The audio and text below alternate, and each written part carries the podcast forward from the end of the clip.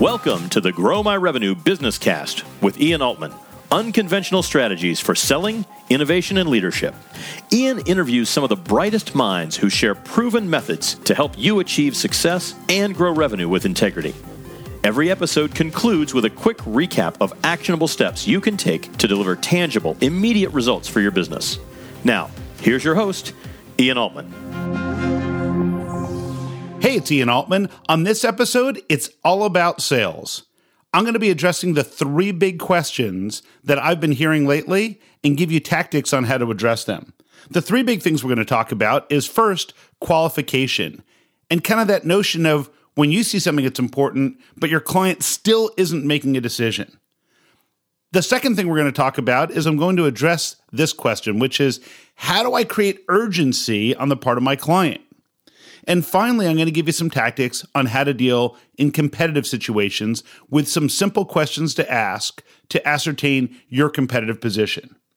So, first, let's talk about this idea of lead qualification. So, I was speaking at an event recently in the Midwest, and the head of sales for this organization pops up and says, Look, what do I do? Because I know this is a really big deal for this client of mine, and I know that we could save them a lot of money, but they're still not making a decision. They're still delaying things. And so I asked him, I said, Well, how important is this for them to address? And he said, Well, I mean, we could save them $2 million a year, so it's got to be important.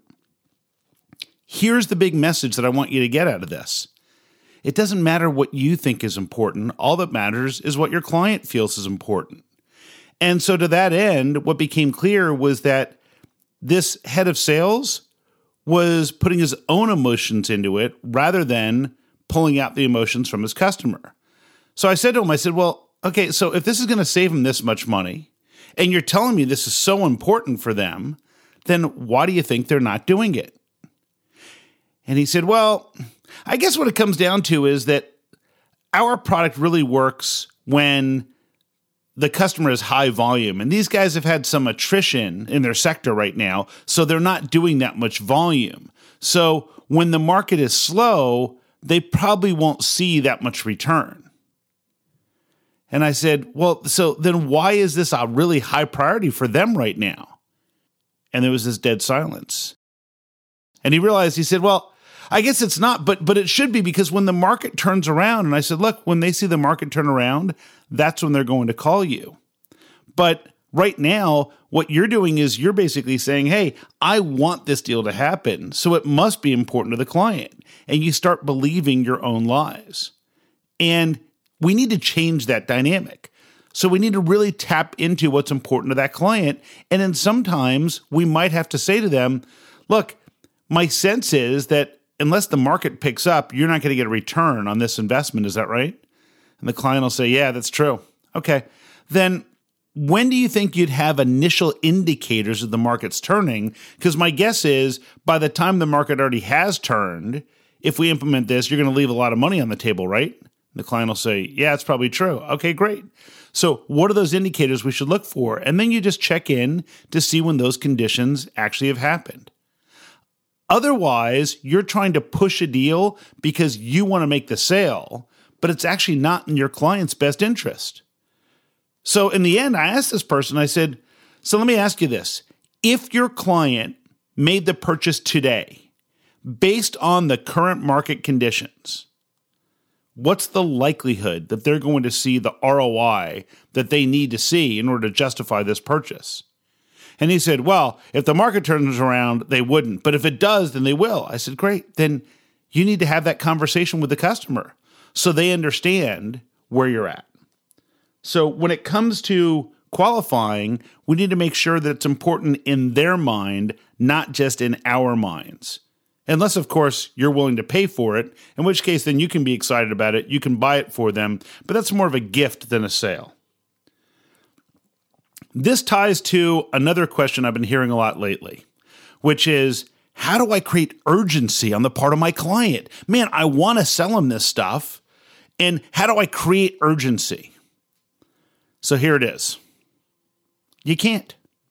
You cannot create or fabricate urgency for your client. You can, however, ask questions that might help them become aware of conditions that could create urgency. So, for example, I'll often talk to companies who sell regulatory compliance services. So, it might be that they offer environmental consulting or some other type of regulatory consulting. And they'll say, well, look, I mean, you know, our stuff, if the EPA were to investigate them, these guys could be shut down. And I'll say, well, what's the likelihood of the EPA investigating them? The response I always get is, oh, it's pretty high. And then I'll say, okay, of the 100 companies who are doing what, the, what this client is doing, how many of them will be audited in the next two years? And usually what I get back is, well, probably only like three or four. But if it's but if it's them, it could be big trouble. Well, guess what? That means they get a 97% chance that it's not going to happen. So they may not feel that sense of urgency. Now, some of them, the risk may be too great, so it's not worth it to do that. It's kind of like an audit for the Internal Revenue Service. Most of us know we're not going to be audited, but we know that if we were and we did something wrong, it would be really bad. So we don't take undue risks. I don't know, some of you right now are listening saying, well, I take some risks. But you know what? Most of us feel that the, you know, it's a risk reward thing. Now, what they could say is they could say, look, I, you know, if, and it always has to be factual. You can't make stuff up. But if you notice that, let's say the EPA is starting to do more investigations in that area, you could say, look, you know, last year, I know that the EPA only investigated 3% of the companies. And this year, they've said they're going to do 9% of the companies. What do you think it'll be next year? And your client will probably say, well, it's probably going to be more than 9%. Okay. So some of our clients tell us that the risk of being shut down is so great that they can't afford it. So they often have to proactively make sure they're in compliance so that if they ever are audited, that they pass and everything's okay. Now your client is in a position to either say, yeah, that's a good point. We need to do this, or no, we're willing to take the risk because it's not an absolute thing. You know, if all of a sudden your heart stops, then guess what? You're going to do whatever it takes for your heart to not stop, or better yet, the people around you and care and who care about you are going to do what it takes. So when someone's having a heart attack, they're usually not reluctant to go get treatment. However, when they have a little indigestion and they're not sure, a lot of people don't get treatment because they assume it's something else and it's going to pass. It's the same thing in a business context. So you want to look for symptoms and then see if your customer believes that they have a condition that requires treating. Remember, the key to qualification and the key to urgency is letting your customer convince you that whatever it is they're looking at is important enough to make it worth your time to help them find a solution. And if they can't, then don't waste your time trying to build a solution for somebody who can't convince you their problem is worth solving. So now I want to talk about competition because this is something that came up and really comes up every single week. People ask me a question about, oh, I'm in this competitive situation. How do I handle this? So let me give you two different scenarios. So one was a um, an organization that I was helping where they thought that they were definitely going to win this one project. And the customer kind of went back to him and said, Look, um, you know, I'm a big advocate of yours, but the other people on the selection committee really prefer this other vendor. And the other vendor is really selling this client a bill of goods. And they're kind of slimy and they're not really interested in whether or not the customer gets a good outcome. They're just trying to make a sale, and it's a three year contract. So once the client's locked in, they're locked in for a long time. And so the organization I'm working with, the CEO drafted a note, and the initial note basically said, Well, here's what this other company is doing. And so you need to be careful because, you know, they may be selling you a bill of goods. You can never, ever talk trash about the competition because even if it's accurate, even if it's accurate, it's going to sound like sour grapes. It's going to sound like the spoiled kid who didn't get what he wanted. And that's not a position you can be in. So even though you think it might come across differently, trust me, you're just going to sound like someone who's bitter. So, what can you do instead? Well, the way we structure the response is as follows. We basically said, look, in our discussions with you, here were the things that you told us were really important. And we buy into your mission and we buy into what you're trying to accomplish. And you know what? Your mission is too important to get it wrong. And no matter who you select, here are the things that you shared with us that we know are important. And here are the types of questions you may want to ask us or any other vendor to ensure that you don't get locked into an agreement that doesn't meet your needs. And oh, by the way, I know that all of us extend a three year contract in this situation. We are so confident that what we're going to deliver is of extraordinary value that here's what we're willing to do. The cost of moving all of your systems to our systems will far exceed what we'll earn in the first six months. But here's what we're willing to do. If you're not thrilled with what we're doing for you in the first six months, you can cancel with no recourse. And, and if at the end of six months you're confident that, yes, this was the right decision, then we'll move forward together. And at that point, we'll put in a three year agreement. So, what we did was we took the risk out and we showed our client that we were actually more interested in their outcome and results than just us making the sale. We told them, even if you don't pick us, please, please make sure that these other things are addressed. Because we know that our industry has a tendency to sell one thing and deliver something else. And that's really unfortunate. And we want to make sure that you don't get caught in the middle of that. So that's the first part of this discussion about competition. You can never talk trash about the competition. And instead, what we can do is we can have a discussion with them about what things they should be looking for and the questions they should ask to make sure that whether it's us or anyone else, that they get the results they're looking for. And to demonstrate good faith there, we can show them that, look, we'll assume some risk because we're that confident in how we can deliver for you. And it really demonstrates a strong position that says, man, we're so good at what we do that we can put our money where our mouth is. The last part I want you to talk I want to talk to you about when it comes to competition is the following. Very often you may come into a situation where there already is an existing vendor. And people struggle with this, but what often happens is as a salesperson, you end up getting the customer to talk about price first. And the way it happens, which makes no sense, but I understand why people do it, is you'll ask them, Oh, so you're using this other vendor right now? Really? Well, hey, we'd love to have a shot at it. Maybe we can save you some money. And now you've just told the client that the most important thing to them is price. And it's not. In fact, it's never about price. Price matters most when the seller believes that price matters most. So, what can we do instead?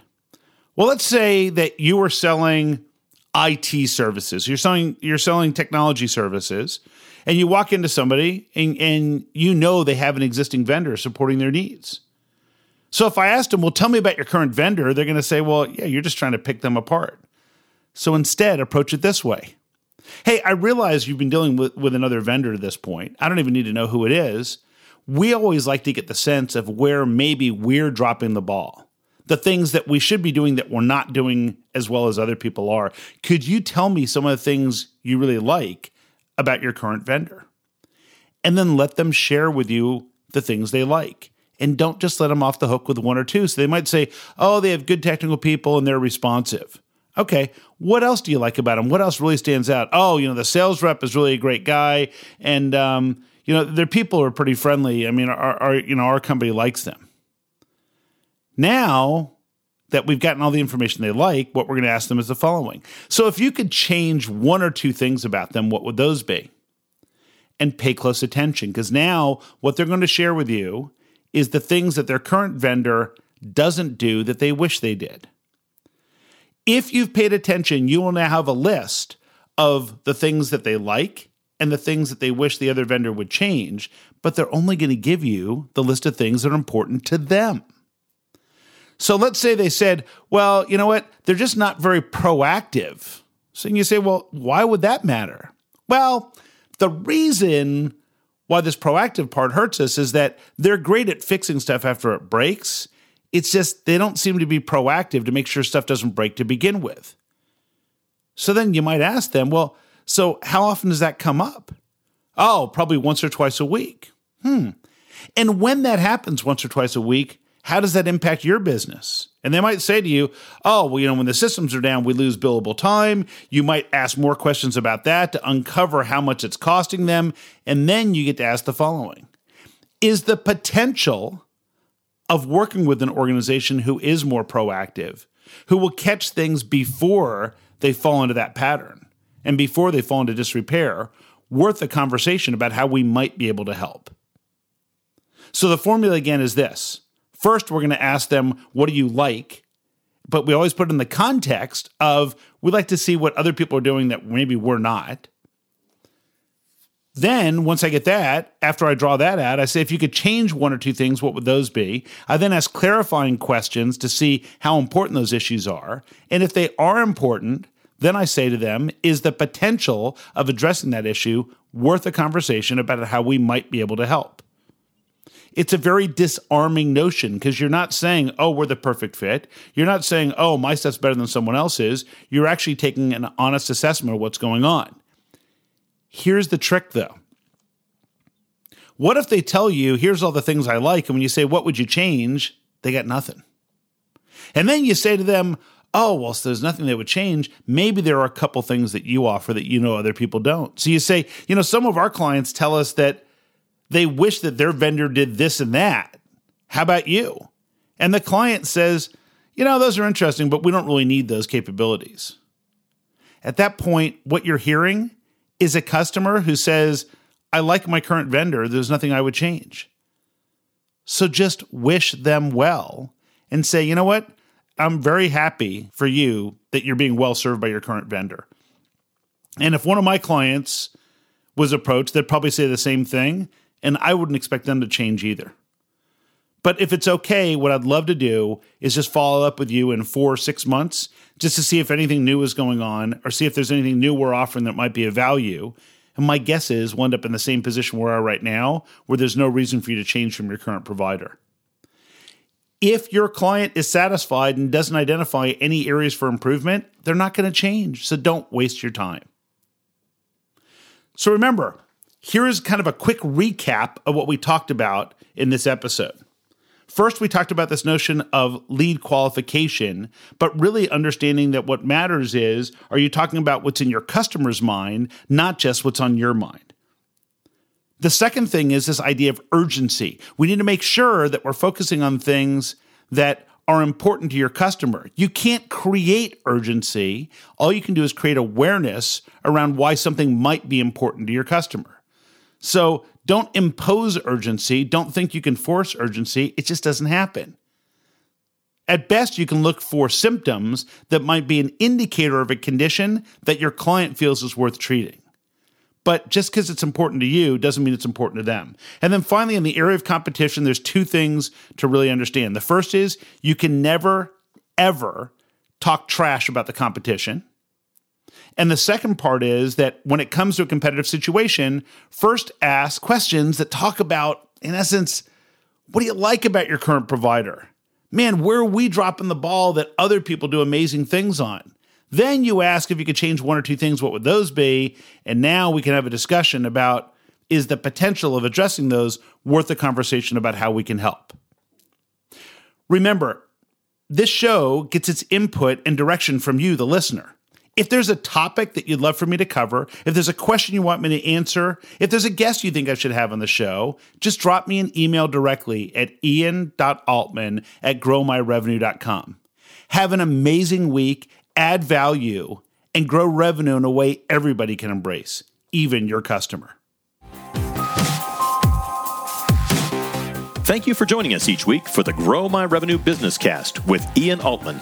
Unconventional strategies for selling innovation, and leadership. Be sure to subscribe to our program on iTunes or Stitcher. Don't miss Ian's weekly newsletter and be a part of the conversation on growmyrevenue.com and via Twitter at growmyrevenue.